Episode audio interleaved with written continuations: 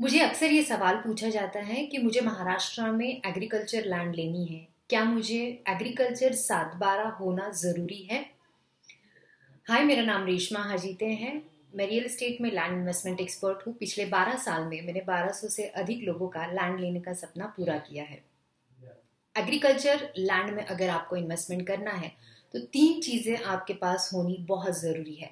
सबसे पहली चीज़ आपका खुद का आधार कार्ड।